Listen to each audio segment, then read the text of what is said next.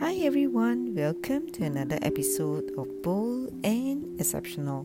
This is Angela O, and today I'm going to talk about tough times.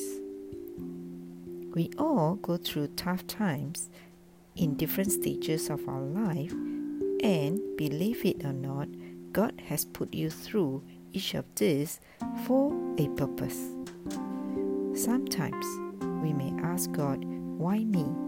Especially if it is tough and narrow and you look at others whose life seems more smooth sailing. But as you look back on these tough times, you realize that it has made you stronger and wiser. You may also come to know of someone who is going through something similar to you. You find yourself having that empathy. You can then encourage that someone because you have been through it. It may even become your ministry or service to others. So cherish each moment that you are going through right now. You never know when it can be put to good use.